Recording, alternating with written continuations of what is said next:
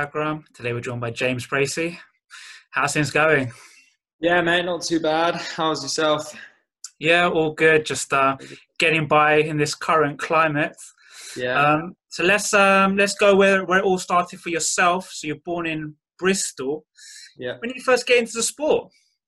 Um, really young, like maybe four or five. Um, sort of my family home's backs onto the local cricket club, so you know, with a brother and obvious sort of like just wanted to sort of try everything. So ended up going, you know, football, cricket, tennis, you know, out the back of the house, and yeah, managed to just sort of find a real appetite to play cricket. Um, obviously started playing competitively a little bit later, sort of nine or ten, but was always always had a bat and ball and and, and wanted to play in some capacity. So you said bat and ball, but what about the gloves? When did that first come into, come into the equation? Well, yeah, my brother's a little bit older, so he started keeping when he was sort of eleven. Um, always watched him a bit and did a little bit, but never sort of more of a batsman um, until I sort of got to, to fifteen, sixteen, and then and then tried to sort of add that string really to my bow as a, as a, as a full-time skill. Yeah, so you mentioned your brother, Sam. Then yeah. He played. He came through the uh, through the academy system as well, didn't he? At Gloucester, he played yeah. first class in terms of the, via the university route. How much of yeah. an inspiration was he for you growing up? Yeah, I mean, obviously him playing and sort of being those few years ahead of me on the on the pathway. Um, sort of learned a lot through him. Essentially, he um, he went to the Cardiff scheme, played some first class cricket, got a taste of it there. Um, obviously, experienced what it's like to play in an academy as well. So. Me, I mean, I joined, he would have joined the academy a bit earlier than I would have age-wise, but um, I feel like I had a good understanding of what, what it required when it came to due to sort of the experiences he had, yeah. And then when did your talents first get spotted? When did you first uh, come into the, to the, to the academy for, for Gloucester?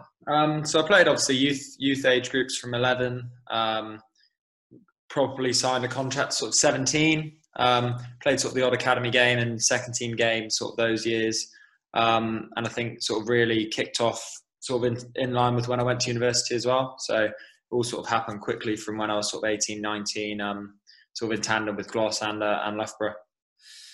So any advice you could give youngsters in terms of your, you know, just examples of your own personal challenges that you faced, and any tips you can perhaps give youngsters kind of wanting to follow the similar, a similar path? Yeah, I think a lot of the young players get sort of caught up in the in the conventional route into the game, you know, getting on the academy early, developing really early and, and trying to push from there. Um, I think we see a lot more these days, especially in, in white ball cricket and stuff, you know, a lot of guys blooming late and making debuts at sort of twenty-four, twenty-five, twenty-seven, you know, um, rather than, than being there from twelve and, and making your debut at seventeen. It doesn't always happen like that. So, you know, I got I got turned down a couple of times growing up, and it was more of a case of just just volume of runs and volume of wickets, and um, sort of just keep on putting your name in the hat. And you know, it's all about taking those one or two opportunities where you get noticed. So sort of keep your chin up even through times where you're maybe not not taken on straight away, but um, it can always happen later on. And and obviously, as that's happened for me, it's been it's that's been perfect for me. So is that mental strength at a young age important then? Yeah, I think so, and I think that's something that a lot of sort of young um, young guns are looked at and targeted early. I think that sort of comes back to bite them in the ass a little bit. So um, I think, yeah, developing that and playing a lot of club cricket, a lot of school cricket and that sort of stuff. I think getting into a, into a habit of scoring big runs and, and learning how to do it, I think that was that was crucial for me. And was there a particular coach that helped you and believed you more than more than more than another whilst you were younger? Yeah, I think when I got sort of sixteen, seventeen, and the it, it tied in well for me that my my college coach and the uh, was also the Gloss seventeens coach. He was also the Gloss sort of emerging players coach. So I think having him around across all my different um, sort of training and and games was was good. He was. Batsman himself, Tim Hancock, um, he played at Gloucester. So I think having that sort of consistency amongst amongst all those different setups um, really helped me to get a better understanding, I think. Obviously not having too much clutter and information being chucked at me, sort of um, managed to build a, a pretty solid game around that. So was your training as a youngster more technical based, or was it a case of you got your talent, go and express yourself, and the coaching received was more mentorship? What was yeah, it? I think it, um, yeah, I think it was more, you know, you always obviously do your technical drills, but I feel like a lot of people break it down to such a, a specific like way of doing things that it overcomplicates it. So there was always like your drills in terms of, you know, hitting your balls and and learning the different strokes. But I think a lot of it came from, you know, preparing yourself up, up, up mentally and um, just going out and, and finding a method to score. Um, it's not the same for everyone. You know, someone like myself, I like to score score square and play off my pads and, and wait for people to come into those areas. Other people like to, you know, hit stronger, straighter, um, and maybe wait for people to drop short. Um, But yeah, I think playing a lot of a lot of games and competitive cricket was something that I sort of learned whilst doing, rather than training all the time and not playing as much. So um, I think from from Tim especially, that that mentorship side of it came in, um, and I was able to sort of draw on his experience and and get a better idea of how it was how I was going to make it moving forward. Definitely. Would it be fair to say that cricket's kind of a more a unique sport, because you're always playing? Generally, whether even being club cricket as a youngster, you're playing with adults, you're playing even with like two people, two, three, four, five, six, seven, et cetera, years older than you. Does that yeah. help in that kind of maturity? And when it comes to your specifics and your drilling, the actual game moving forward, did that help you? Yeah, absolutely. I think going out at sort of eleven and twelve, playing against adults, whether it was fourth or fifth team cricket, um, or as I went up, playing first team cricket at fifteen, I think that's that's massive. It's it's a different game. Um, you know, it's a lot more hostile in terms of they go at you. Um, you obviously the pace of the game, um, and I feel like even now, sort of when I started playing county cricket, I continued to play club cricket on a Saturday because it's it's a good battle of sort of working working the game out. You're not going to always come up on good pitches against bowlers giving you pace on and stuff like that. You're going to come across niggly bowlers who are sort of very different to what you find in county cricket. So I think it's always good to adapt and learn how how to be able to do that. So um, yeah, it was definitely beneficial for me playing against those people at an older age. And then can't talk to you without without mentioning Gloucester's history, recent history, you know, the Mark Lane era, yeah. one day cricket. You know, you must have grown up, you know, members, et cetera, just talking like old coaches, talking talking you talking it up, et cetera. Yeah, it was always around that um, that sort of style of cricket. Um, I wouldn't have watched sort of that main era, which was sort of late nineties, early thousands. But sort of as I grew up, late late two thousands, um, sort of my first real memories of it, sort of two thousand seven finals day when Gloss lost in the T twenty final, um, and the likes of sort of Craig Spearman and and um, Chris Taylor and Hamish Marshall and people like that, sort of. The brand of cricket that Gloss always play is, is something that we still base ourselves around now. Um, so we scrap, we like to, to play the game our way, which is slightly different to other people. Um, and I think that's why we've always been so successful in, in the shorter formats. You mentioned university, um, the importance of having kind of a dual path mm-hmm. yourself. Yeah, yeah. I think um, as someone who was sort of on the edge of a contract and not really nailed one down, I think it was it was great for me to to have that extra focus. Um, I always wanted to go to university. Sort of studying was always something that um, that I wanted to pursue, um, because obviously cricket's such sort of a it's such a lack of security in professional sport, um, and I think that going there and having the the program that we did uh, with the people around me that I did sort of really helped me realise what it took to to go into the back into the Gloss environment and and give what it takes. Um, I think we had a really really strong group at Loughborough in the first couple of years, and and that was a real big driver for some of us who were all in the same position to then kick on and, and start performing for our counties. Yeah, I think I was just reading up a few. I've also gone on to play first class cricket. Can you just reel yeah. a few names off? Yeah, I mean, with? my second year team was probably my standout. Sort of the standout side we had. We had, um, you know, Hassan Azad, who's now at, at Leicester, with Sam Evans as well. Um, Sam Cook, who's playing in the Lord's final. He's just got like, just gone to one hundred first class wickets. Um, Michael Burgess, who's at, at Warwickshire now. Robbie White, who's just signed again at Middlesex. Charlie Thurston at Northants. So we had like eight, nine, ten players who are now playing first-class cricket, which for a uni side at the time was um, was pretty special. Um, we didn't lose many games, and I think that was a, a key driver for us, you know, standing out and and making sort of counties look up and say, all right, these guys in this system are um, are good enough to be performing in, in first-class cricket.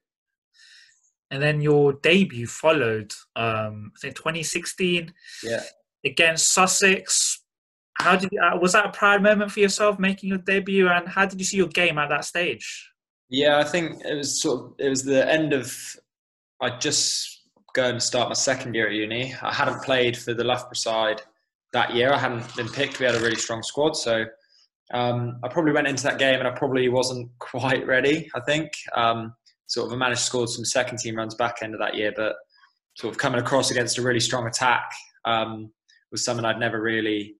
really come up against. So, but I think it was good as, as a one-off game. I think it taught me a lot then going into the, the start of the next season. And when I went back to the first class cricket with the unis, start of the next season, I was much better equipped to to deal with it. Um, I think as much as at the time it seemed like I was about on my depth, I think it it gave me a lot more than I'd have I'd have got by not playing that game. So I was very grateful for that. Obviously, a debut is always special. So.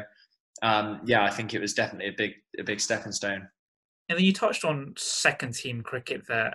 Can you describe that kind of environment? Obviously, you got at that time you got some youngsters like yourself trying to make it in the game. You've also got like professionals that perhaps um, are fighting for their contracts. Is it yeah. is is it a hostile environment at times? Yeah, it is at times. I think it's a strange environment. I think having compared it to you know first team cricket and university cricket. You don't sort of look up as a team and say, like, you aren't, like, really proud to say I've won the second eleven championship or won the second eleven T twenty. You sort of, you don't really think about that, which sort of highlights how much of a sort of an individual environment it can be. Um, I remember sort of playing as a youngster, obviously, I want to go out and score runs, but so does everyone else. And it's, it's quite individual. You know, you don't want to rock up and be batting at eight or batting at nine, and then you're sort of annoyed if you are, and there's always going to be someone who's not happy. Um, yeah, it's very strange, and but I think it, it toughens you up, and I think a lot of people get lost in the system having played second team cricket because it's it's not a nice environment at times. So people tend to just realise that maybe it's not for them. Um, so I think having come through that, I think a couple of years that I had in the twos were really tough. Um, but once you then break through it, it gives you that determination to really take your opportunity and kick on, so that you don't have to spend. You know, too much time there. And then twenty seventeen, career best one hundred fifty-six. You also topped the, that, that led to you topping the averages in the championship. I think you only played like four games that year, but yeah. That knock in particular must have given you confidence. Yeah, I think I'd, I'd just got the one fifty for the unis, and I was sort of wanted to hit the ground running. I think you always want a run of games, and I was sort of given that back end of the season to try and prove myself. And in a a top order where sort of a couple of lads were retiring and there was a couple of spots opening up, I think it was a perfect time to to kick on and and try and nail myself down for twenty eighteen especially. Um, you never really sort of, you never go out there thinking, oh, I'm going to get one hundred, especially when you've not played many games. So to put on a big total was definitely settles you down and gives you confidence, and it definitely um, sort of opened me up to to nailing my spot down in the side. So it was, yeah, definitely very um, satisfying. Yeah, then a couple of centuries followed the following year, twenty nineteen. You again had a fruitful year. But I want to just um, focus in on the on the Lions tour that you involved in in yeah. Australia. How was that as an experience? Yeah, it was good. I mean, um, it was it was a great squad. We had a young squad, a lot of us sort of on our first tour. Um, so, you know, a lot of talent and a lot of sort of determined young lads, so we had a great team dynamic, and we weren't just, as you can touch on, these environments can be quite individual at times, but I think I was really sort of pleasantly surprised with how much of a, a good team group we had. Um, sort of we went there and we, we wanted to win. We sort of had briefs before we went, and they were like, we need to sort of learn how to win out in Australia, so that was our main focus. I think a lot of guys bought into that, and that's why we were so successful out there. Um, yeah, it was great to play against sort of some great Australia players at some, some good grounds like the M C G. Um, they're moments that that not a lot of guys get to experience. So um, definitely um, remember that and cherish that to going forward. And then just before that tour, in your mind, did you see yourself as a batsman predominantly that kept? Because I asked that question because in five out of the six games, you got given the gloves. Yeah.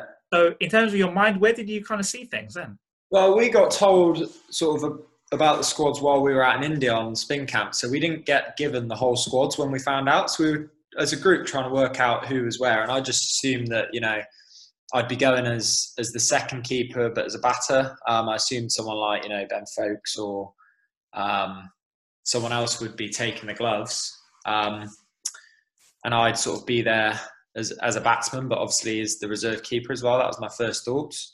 But when I saw the squads and, and he wasn't he wasn't there, and there was a couple of other young keepers sort of in each of the squads, um, I sort of thought, well, maybe I could push in as a keeper into one of the sides. Um, I didn't expect to to start in the white ball stuff, um, but to get that opportunity to, to bat up the order and keep was was really good uh, for sort of my development in that in that format. Um, and then the red ball, I was quite happy that, that they sort of were impressed enough with my keeping to, to give me the role, I, I guess. So I know that I can bat in the top three. I think they know that as well. Um, and I think at this moment in time, that is predominantly my strength. Um, but to know that my keeping's in a good enough place that I can take the gloves whenever is, it gives me good confidence, yeah. And what was it like keeping on those bouncier, faster, quicker wickets down in, down in Australia? Yeah, it is nice, and I think that's where English keepers have a slight advantage. I think I think it's so tough at times to keep over here. Um, the Dukes obviously has a tendency to wobble more. We see a lot of foreign keepers come over here and struggle. So I think the fact that we've we've grown up with that and and learned how to cope with that, I think going over to Australia makes it seem so much simpler. Um, obviously, keeping to really good bowlers is is always going to be tough, but definitely. Um, allows you to to relax a little bit more, and being able to stand a bit further back and the ball coming at you at nicer height is is definitely nicer. And any tips you can give to aspiring wicketkeepers, any specific drills that you do as a youngster or maybe now even, kind of your mindset no, so, you'd like to keep? Yeah, sort of in the in the last eighteen months since I've been involved in the in the E C B setup, I think I've done a lot of work with, with Bruce French and Chris Reed, um, and it's sort of, I think they break it down into sort of two or three really simple areas that if you can nail down um, in your own sort of way, you can you can nail them. So, you know, having good posture, um, having a big catching area, um, and just moving moving really quickly and really efficiently, I think, is is key. So just any drills that force you to stay in a good posture, especially up to the stumps, I think are good. Um, anytime that you can get distractions in, so like, you know, getting someone shadow batting or or putting like poles or something down so your your view's blocked, I think anything like that that can increase your reactions is is really good, um and just catching a volume of balls. I think just I think that's what Ben Foulkes does especially well, is he's the best keeper around because he keeps the most, he practices the most, and I think he keeps in net situations a lot as well, which a lot of keepers we do growing up, but then we get a bit further up and it's sort of we lose that. Um, just that mindset of being in sort of a game and not expecting every ball to come, but being ready when it does is is really useful. Does your strength and conditioning have to change as well? Because obviously you're squatting up and down a lot. Um, you mentioned agility. Does it differ uh, in comparison to the other players? Yeah, I think so. I think as you get up through the system, gym programs become more tailored. You know, bowlers, fast bowlers want to be really strong, um, but also sort of get really powerful movements, you know, from their from their lower limbs. Um, us as keepers, we want to do a lot of rotation, a lot of lateral movement, um, and it was something that, you know, I worked with a couple of the guys in the England setup. A lot of movements in keeping positions, so I have quite a wide stance, so I try and do all my movements in that wider base, squat wider, deadlift wider rather than narrower, because it it builds up strength in the areas that you're using a lot. Um, so yeah, it's definitely down to those fine details that that allow you to be in the best place out on the field. And then you mentioned England there. This year, twenty twenty, you're involved in, in the squads, uh, in the inter-squad game. The first one, I think you got eighty-five.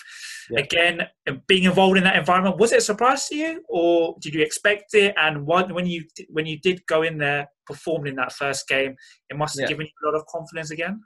Yeah, it's obviously been a strange summer. So I think at the start of the year, when I don't think you know I wasn't expecting to be around that setup straight away. Obviously, you want to you want to score runs throughout the summer, and then hopefully back end of the summer your name pops up and you might get an opportunity. Um, as soon as they said it was going to be sort of fifty-five names initially, you know, you're hopeful if you look at sort of the main England squad plus the Lions and that sort of thing. So you're, you're hopeful. Um, to get in that th- initial thirty was brilliant. Um, and it, I just sort of took it at first as, you know, I've got two weeks to, to sort of soak up the environment as much as I can and then sort of get ready to go back to county cricket. I wasn't really expecting to get too much else. Um, That inter-squad game again, I, I wasn't expecting to open the batting, but once I got the opportunity, it sort of showed that they had a bit of bit of faith in me, um, and to deliver.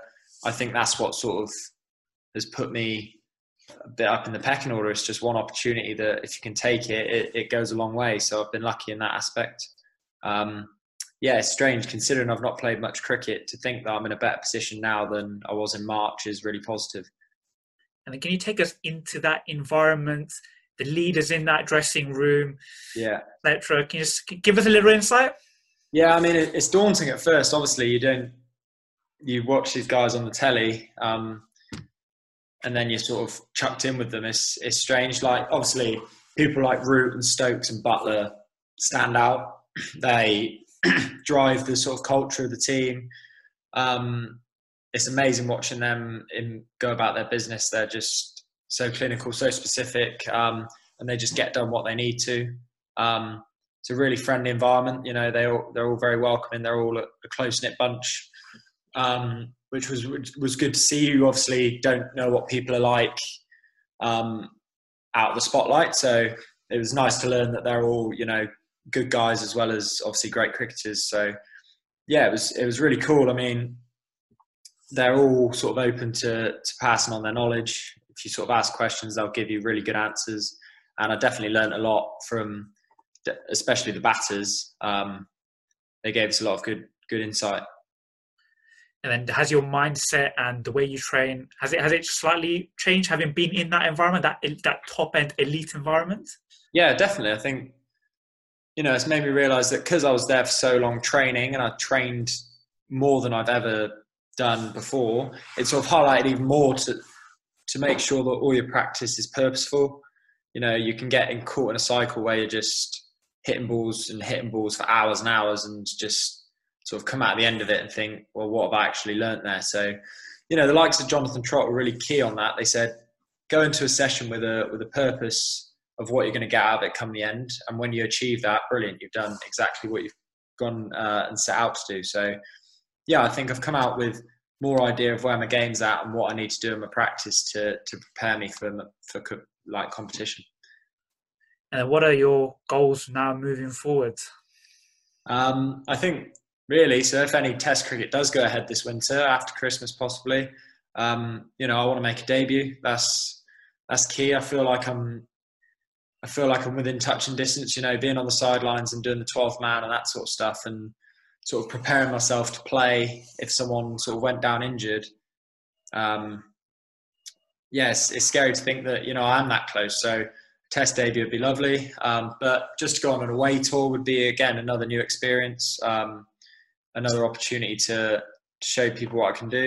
Um, and again, it will just give me more time to play cricket before next summer. Um, so that's the main goal, I think. Um, and if that sort of doesn't materialise, obviously, just keep working on my game and put myself in a position to, to play Test cricket whenever that opportunity hopefully does does come up. And then just to end on, what's the one piece of advice that perhaps you've been given that really resonated with you that you can perhaps share for youngsters or aspiring cricketers watching this? Yeah, I think, you know, I was speaking to Kupu the other day and there was, I was sat watching the cricket Um, with, with my parents, and they were sort of chatting on Sky Sports, and it was something that I'd I'd been told by um, by Graham Thorpe and um, Chris Silverwood. They sort of highlight to the batters how, you know, you're not, as much as guys score runs consistently, it's not a case of you're not going to always perform. Um, and I think it's something that I've, I'm still learning is, you know, how to deal with, with, with failure essentially. So you're going to go, you're going to get one or two good knocks in, in five or six games. It's, it's not going to happen all the time. So I think it's figuring out a way to, when it doesn't go your way, being able to, to deal with that and, and come out the other side in the next game to, to still be fresh enough to then go out and perform then. So just keep enjoying it. And I think that's, that's what drives it, is if you're enjoying your cricket, you're going to perform more consistently anyway. Perfect, James. Really appreciate your time. Great no insight into no. your career, and all the best for the winter ahead. Thanks, mate. Cheers. Thanks very much. The Neil Cadgram Cricket Life Stories, James Bracey. Thank you.